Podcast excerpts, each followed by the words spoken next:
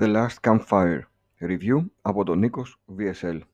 Βρισκόμαστε στη γη της τελευταίας φωτιάς, όπου εκεί συναντούμε τους Forlorns, χαμένες ψυχές που φαινομενικά έχουν εγκαταλείψει κάθε ελπίδα για ζωή και αισθάνονται ότι δεν έχουν κάποιο σκοπό πλέον.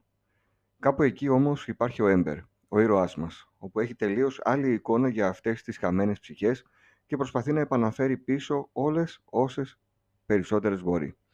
Ο τρόπος λοιπόν που ο Ember προσπαθεί να τους σώσει για να τους ξαναδώσει αυτή τη σπίθα που χρειάζονται γίνεται μέσω επίλυσης κάποιων γρίφων, puzzle.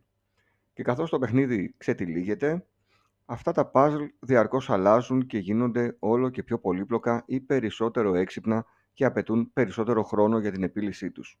Η πλοκή της ιστορίας είναι αρκετά έξυπνη ώστε να μην καταντήσει μονότονη και συνεχώς προστίθενται περισσότεροι γρίφοι, οι οποίοι, πιστέψτε με, δεν σε κάνουν να βαρεθείς καθόλου, ανταυτού θέλεις να προχωρήσεις ακόμη πιο κάτω.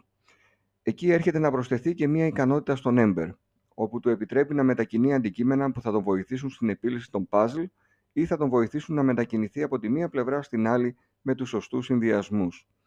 Το παιχνίδι, ενώ ουσιαστικά είναι single player, γίνεται αρκετά διαδραστικό και βάζει άμεσα τους θεατές κάθε ηλικία σε αυτό, και εδώ να προσθέσω ότι είναι και μια καλή ευκαιρία για τους μικρούς μας φίλους ηλικίας 5+, να προσπαθήσουν να βοηθήσουν τον μπαμπά τους ή τη μαμά τους να προχωρήσουν παρακάτω και εμείς από την πλευρά μας να δούμε τον τρόπο σκέψης τους.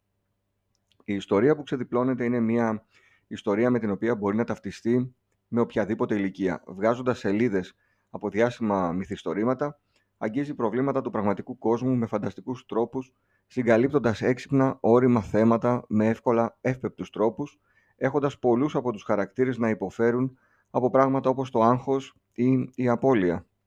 Παρ' όλα αυτά, κατάφερε να χαρίσει μαγικά ένα χαμόγελο στο πρόσωπό μου καθ' όλη τη διάρκεια, δημιουργώντας ένα εντυπωσιακό και συναισθηματικά γεμάτο φινάλε που χρησιμεύει ως κατάλληλο τέλος στην οδύσσεια του Ember, περνώντας και ένα μήνυμα που χρειάζεται στην εποχή που ζούμε. Χειρισμός. Απαιτείται άκρος απαραίτητα ως ελάχιστα, θα έλεγα, κουμπιά, αφού μόνο προχωράει και μιλάει για μία ακόμη λειτουργία που θα ενεργοποιηθεί στη μέση περίπου του παιχνιδιού. Στα γραφικά έχουμε μινιμαλιστικά τοπία με πλούσιες χρωματικές πινελιές. Στη μουσική απαλές νότες και ήρεμη αφηγηματική φωνή που σε χαλαρώνουν συνεχώς. Η διάρκεια είναι 3 έως 5 ώρες.